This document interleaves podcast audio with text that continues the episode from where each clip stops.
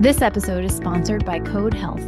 Kode connects healthcare providers to the largest community of medical coding professionals in the country, with over 4,600 domestic certified coders. As a single stop for all coding needs, Kode's on demand model has solved for daily staffing challenges and coding inefficiencies by allowing providers to access the right coder at the right time while gaining insights to better manage their coding operations. To learn more about Kode, visit kodehealth.com, that's K O D E health.com, or email Kode directly at partnerships at kodehealth.com.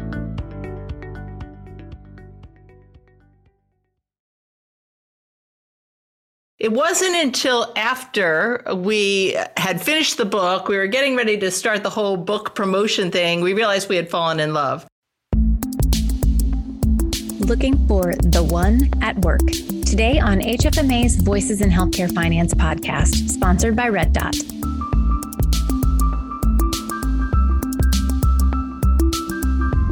Happy Valentine's Day and welcome to the podcast.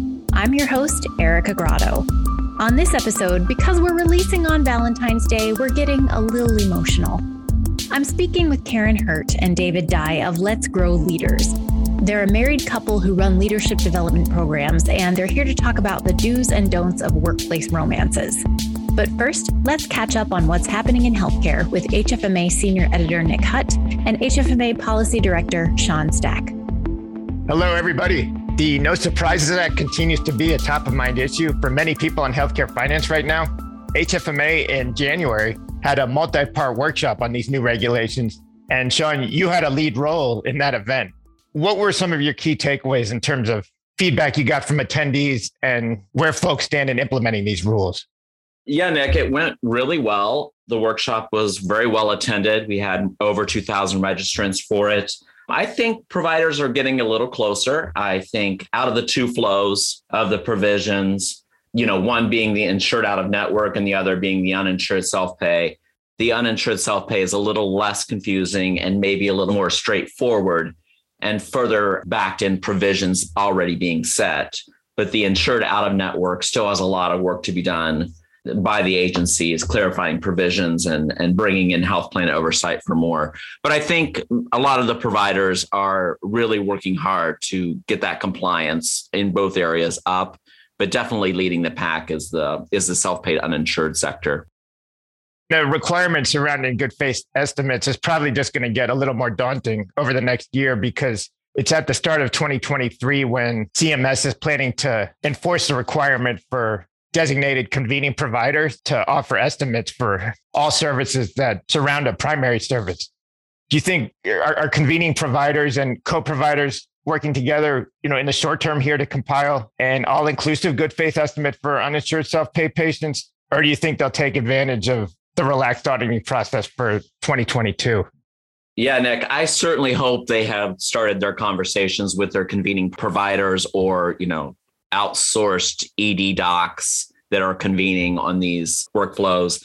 I think any convening partner or facility that is delaying those conversations and working out the details with the co-providers are going to feel pressure come the end of the year if they wait that long with all the queue up of the insured out of network provisions going into place for 2023 plus the audits ramping up for the self-pay uninsured piece, um, they're going to be feeling the hurt if they wait that long because it's a very tricky process setting up those agreements with those co-providers and getting those charges updated for that all-inclusive good faith estimate.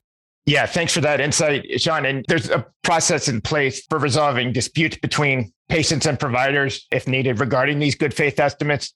Do you think providers could be overwhelmed in upcoming months in terms of getting ready for this process? Or might it be not applicable in a lot of cases if if a good number of the estimates fall below the $400 threshold range in terms of um, deciding what goes to arbitration. Yeah, I think that's something that providers are going to need to work on getting a solid playbook together and in place. Maybe develop a boiler template for how they're going to address those patient provider arbitrations or dispute processes. I do think it's going to be pretty labor intensive in the beginning to set precedent and to set the stage for what is going to be discussed with those entities that are doing the arbitration or the dispute with the provider and the patient. But I think after we get over that initial hump it will be a little bit better. One of the big changes that came out there at the end by CMS and clarifications is that that $400 threshold is per provider or co-provider. So that gives the convening party a little bit more of leeway on that $400 threshold, which is good. Gotcha. And then regarding insured patients, how comfortable do you think providers generally are in terms of complying with the out of network notice and consent process, especially with the potential for overlap between federal and state rules? I think that is going to be an issue that is going to linger, and a lot of confusion will linger as um, providers really try to wrap their heads around when that federal policy wraps around that state enforcement, if you will. Those are very complex sets of rules at the state and federal level. And it's going to take a while for the compliance teams at the hospitals to, to figure out which sets of guidelines they need to refer to for which set of circumstances. So I do think there's a he- very heavy lift on the insured out of network side that we're just beginning to explore and provide really good guidance to these providers in each individual state. All right. Well, Sean, it's terrific to be able to get your perspective on this topic. We'll definitely be keeping everybody up to date on developments surrounding these requirements at hfma.org slash news and hfma.org slash blog. And for HFMA members, our online community has a forum that's proving to be a very useful resource. Uh, it's called the No Surprises Act Forum and is accessible in the HFMA community. Sean, I know you're very involved in that. I wanted to put a plug in as well for an hour long webinar that Sean and I have coming up. It's going to be a deep dive into the landscape of healthcare disruption. We'll be looking at all sorts of aspects of innovation and disruption from the major retail and commerce players like Amazon and Walmart to the potential of wearables to shake up healthcare delivery and much more. That's taking place Wednesday, March 2nd at 2 p.m. Central Time. And as with most HFMA webinars, it'll be free for members as part of their membership. So we definitely hope to see everybody then. Thanks, Nick. Have a good week.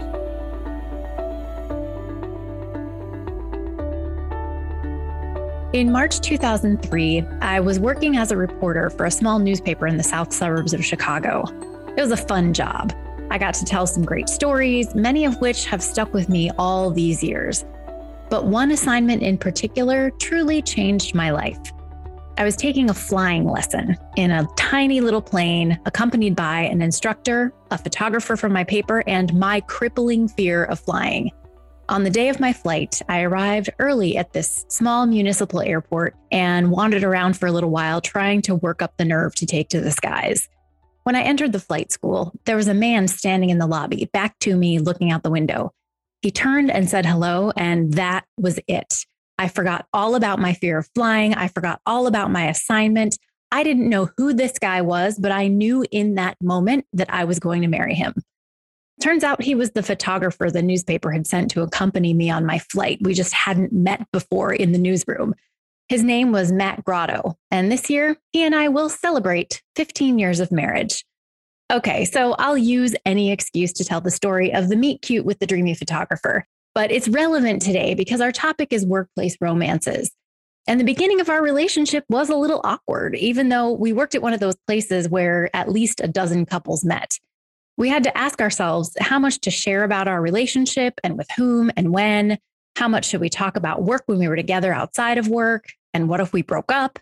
So, today, because it's Valentine's Day, I wanted to dive into this topic a little bit.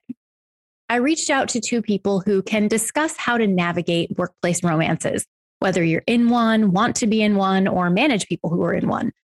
Karin Hurt and David Dye are the CEO and president, respectively, of Let's Grow Leaders. They've written books on leadership together, and they're also a married couple. They shared some insights based on their professional experience as well as their own personal love story. So, before founding Let's Grow Leaders eight years ago, uh, we were both executives. David led a, a variety of executive roles in human services. So, we came together because we had a real passion for human centered leadership and very practical tools. Uh, we met online, uh, not that kind of online, although I, I, would have swiped right if that had been the situation, but it wasn't. It was I. We were both writing in the leadership space, and I got to know each other that way. And at one point, I actually found an article in a human resources magazine that I don't recall having placed this there. Well, I get to the end of the article, and there's Karin's byline. So I called her and said, Hey, listen, I know we know each other from these leadership forums. We need to collaborate on something at some point. We are, we are so aligned in our thinking. And so we did. Uh, so we wrote our first book, A Winning Well, A Manager's Guide to Getting Results Without Losing Your Soul, uh, together.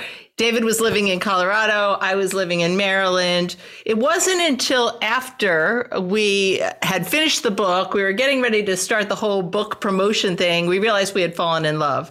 So uh, we got married, uh, merged our businesses together, and uh, now we get to uh, do this as a husband and wife team.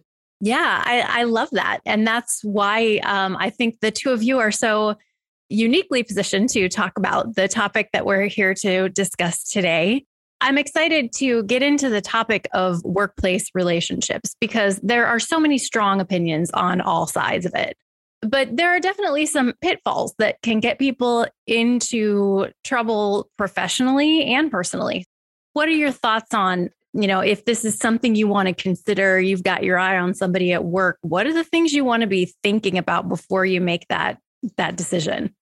So, the first thing, and I have to say this because I have enough HR in my blood still that I have to say never date your boss and never date a direct report. Absolutely, unequivocally, no. If you find yourself in love, walk away from the job or, or, you know, pick one, but don't do both because we all know all the Me Too, everything is just not appropriate. There's a power imbalance that you just cannot avoid. It's there. You know, and with that said, I think, you know, when it comes to coworkers, what I my best advice is I wouldn't do it casually.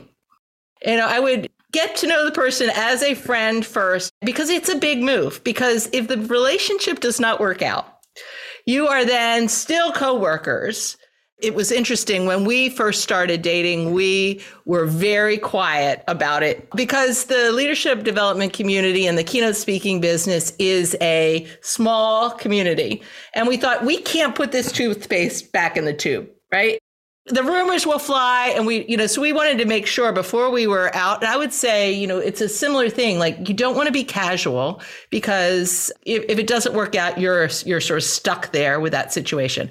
The other thing i would say is you also don't want to be doing things very secretively. I would say yeah we're dating. Because otherwise the rumor mill goes and it's you know and so i would just be very forthcoming about that. And certainly if you are in the same team i would let your boss know Otherwise, people sense these things, and it's just you don't want to be seen as someone who is sneaky, not trustworthy, and that kind of thing. And the other element that goes with that of those general principles to me is know your rules. Every organization is going to have their specific rules around this, and to know those and abide by them. Because otherwise, you're just creating trouble for yourself, your teammates, uh, the person you're interested in, all of those sorts of things and be aware of the potential difficulties that it can create for your teammates who are not even a part of the relationship, but you now have privy information, uh, even from a colleague, from a peer, because you're talking about work outside of work that somebody else doesn't have. And so the the paying attention to all of those things, and we're getting into the how to make it work, but all of those are things to take seriously and be aware of before you go down that road. Yeah. Well, I, I like that we're getting into the how to make it work. And let's go down this road a little bit. I can see if you're on a team with somebody, you're collaborating with somebody, that can be rough. And and David, as you mentioned, if you have a relationship with somebody, the person that you're dating might be working with somebody else and coming home and saying, Oh my goodness, you won't believe this ridiculous conversation I had with so and so today. And then you've got to go see so and so the next day at work there are so many places where things could go pretty wrong there you know as you're as you're saying that we have days where we'll come home from work which involves us walking onto the main level of the house from each of our individual offices how was your day today and I'm so glad to see my spouse because you know my coworker was a bit of a jerk today. you know, and we'll have those that we're talking about each other, of course. But yeah, the, those are some fun conversations. Yeah, I think part of it too is, you know, to make the dynamic of your relationship work is being real clear of what hat you're wearing. You know, are we are we in a work relationship at this moment or are we in a, a personal relationship at this moment? And, you know, the dynamics of those may be different. You know, one of the things we have to be very clear about in our role is we have distinct roles in the business. We we write together, we collaborate on the development of our work, but I do sales and marketing, David does operations, and it's very clear who owns which decisions on things. And if we have a conflict about something, I know which decisions I'm the one, I'm going to make the call. He knows which decisions he gets to take lead. That's different than the way we collaborate as husband and wife. And, you know, it, it's more of a, well, let's get to a compromise here. And so I think being clear about that so you don't get your feelings hurt if somebody makes a tough call and you don't agree with it. I think that's different than how we function in our family. Yeah. You know, on the positive side, I mean, we're talking about a lot of negatives, a lot of pitfalls, a lot of reasons not to get involved with somebody you work with. But there also is that understanding, right? Of like, you won't believe this thing that happened at work, but you will because we work together and we know all the same people. Right. Or I know that you've come across this exact thing because we do the same thing.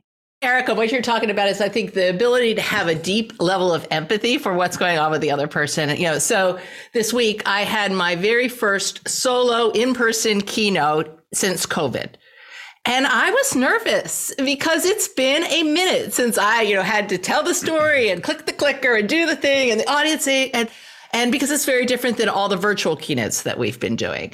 And I said, I'm nervous. This is crazy. I'm nervous. And I'm, I don't usually get that nervous before a keynote. And he totally got it. He understood exactly. And I don't think many people could relate exactly to that situation, but I knew that he could. And so that made me feel very seen let's turn now to the perspective of a manager or a leader. You know, we've definitely covered don't don't don't date your boss, don't date someone who reports to you. I think we can all be pretty clear on that. But let's say that you are the leader of a team and two of your team members begin dating. What do you want to be thinking about as the boss? Or if, you know, you find out that a couple of people are dating or they come to you and say, "Hey, just so you know, do you want to have a conversation about it or do you just want to kind of keep an eye on things until you know whether there are issues to be resolved? Yeah i wouldn't worry about it too much unless there is drama. And if there is drama i would nip the drama in the butt right? And say look here's the thing. I'm fine with you dating but my expectations are that we're going to have the same you know collaborative teamwork as we did before you were dating and you know and and if you if there's a specific behavior one of the things we teach a lot about feedback conversations is you know what is the behavior that you're noticing that's not good? You know are you noticing that they are excluding other people on the team? What is it that you're noticing? And then have a private conversation with them about that and say my expectation is that this and reset the expectations. And you know i'm the operations rule guy so i got to go back to the rules. As a manager do you know your company's policies when that happens, if you don't, go talk to your HR business partner, go talk to human resources, and make sure that you are in line with whatever is going on company wide so that you're not making an exception for something and then creating problems for yourself down the line. I want to kind of flip things a little bit and talk about the opposite of meeting at work, but going to work somewhere where your romantic partner already works, or, you know, maybe even starting a business together. Uh, I mentioned that I met my husband at work. I love to talk about that because I love him, but we haven't worked at the same company since a couple of months into our dating. And other than sharing a space right now, we don't work together at all. But over the years, we have done some projects here and there, and it's been fine. But we we work differently with each other than we do with normal coworkers. Mm-hmm. So, what are the ground rules there, and how do you keep your home and work appropriately separate? We do a terrible job at that. It is. It is. it is significantly challenging and something that is a constant effort. Uh, is how I would say it. And I, I want to go back to something that you said about treating one another differently and this is something that we talk about from time to time is it's easy to assume because you're in that that relationship and because you have that understanding to take one another for granted and not to extend the same courtesy to your partner that you would to a coworker. I would never take this approach or this tone with a coworker but did I just do that with Karin or vice versa? And so to call those things out and say, "Hey, I noticed that that just happened. Let's let's not do that." And have the conversation around that because yeah those those things can erode and cause damage if we're not careful. Yeah so an example. So we wrote a book called courageous cultures how to build teams of problem solvers you know, customer advocates. We're all about ideas right? Like celebrating ideas we inviting go out ideas. all day long every single day we're working with teams helping them uncover ideas and we say you know you have to respond with regard even if it's an idea that you can't use we would never, ever encourage someone to say, that's a dumb idea. But David will sometimes bring me an idea and I'll be like, that's a dumb idea. She'll just step right on it. I'm saying, and I'll pull the book out and be like, here's a book you might want to read. you know. You know and and I, I, certainly would never say that to any member of our team. I would never say that to any executive team that we're working with. And yet sometimes how i felt that you know like oh i can say it to him. So you do have to be very careful about that. And i think the other is we really found it vital to talk about role clarity. Because um, as we were working together because we merged two businesses that were very similar together so he was used to being the president and doing all the th- and I was used to running the whole thing. Well, we can't both run the whole work. thing. So we had to be like, this is yours, this is mine, this is ours. And we had a lot of conflict at the very beginning. So we got that clear. The other element of that clarity that I would uh, encourage your listeners who are, are working through this scenario to think about is emotional clarity. And what I mean by that is the way that I show up as a partner to Karin is different than the way I show up as a business partner to Karin. And it has to be. As a partner, as a life partner for Karin, I'm going to show up, you know, I, there is no wall I won't try to go through, right? That's what life partnership is all about. From a business perspective, there are different decisions that have to be made. And sometimes the answer is, gosh, I wish I could, but I can't or I have to choose not to in this context. And if we allow the thinking from the life partner to go into the other one or vice versa, that creates confusion and at least from my experience, an untenable situation emotionally. So to have some awareness of those things because it's easy for those lines to get blurred and you know and you're coming from a good place and you want to support the other person and I want to help and what's most helpful may not be responding positively to that idea right now. It may be to back burner it for a little while and get this other thing done. Well, thank you both for joining me today. This has been um, a fun topic to talk about. It's always nice to talk about love, yes, um, and and to kind of get into some of these workplace things that you know not everybody who's listening is going to be in a relationship or even relate to this or have to deal with employees who are in a relationship or whatever. But I think there are takeaways here for a lot of people. And who knows, maybe listening to this will make someone want to talk to that special someone at work. I don't know. uh, if any if any listeners are asking out their work crush, um, well, don't email me, but you can tell me about it at a later time. But um, Karin Hurt, David Dye, thank you again so much for joining me today. Absolutely our pleasure. Thanks, Erica.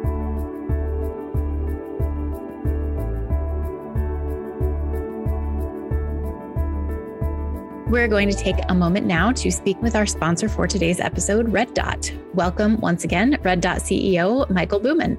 Hi, Erica. Healthcare is notoriously siloed in virtually every area you can imagine. And depending on where you sit, you might have some different ideas about how to overcome that challenge. Tell me about how partnering with Red Dot can help build trust among leaders, staff, and patients. Uh, Erica, always nice to catch up with you. Thank you for uh, this question. Trust, as you know, is super important.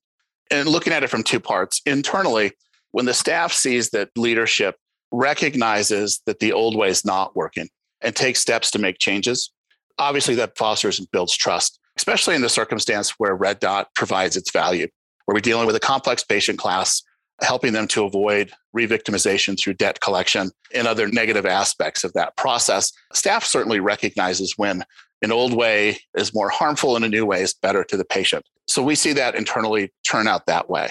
Externally is a little bit more clear in that a patient who you know views what they refer to as their hospital recognizing that they're in a tough spot and that they take the time and make the effort to treat them both as patients and as people and when they realize they've taken the step to partner with us to create a solution for really a very trying time in their life. That immediately floats back to the way that they view that hospital, the way they feel about that hospital, and really does make sure that their patient experience has been improved. All right. Well, thanks for tackling that question. I know it was a big one. And thank you again for joining me today. I appreciate it. Red Dot is the best technology enabled acquisition solution for hospital self pay motor vehicle accident accounts. Hospitals can now leverage Red Dot's solution to improve their bottom line revenue while dramatically improving their patient relationships by avoiding debt collection activities. Red Dot, good for hospitals, good for patients.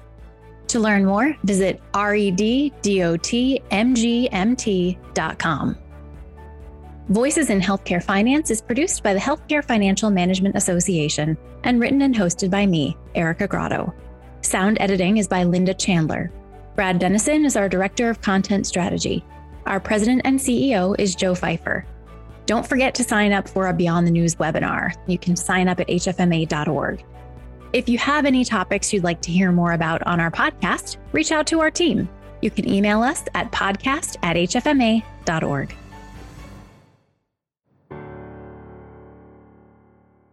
All right. Yeah, we can get going here.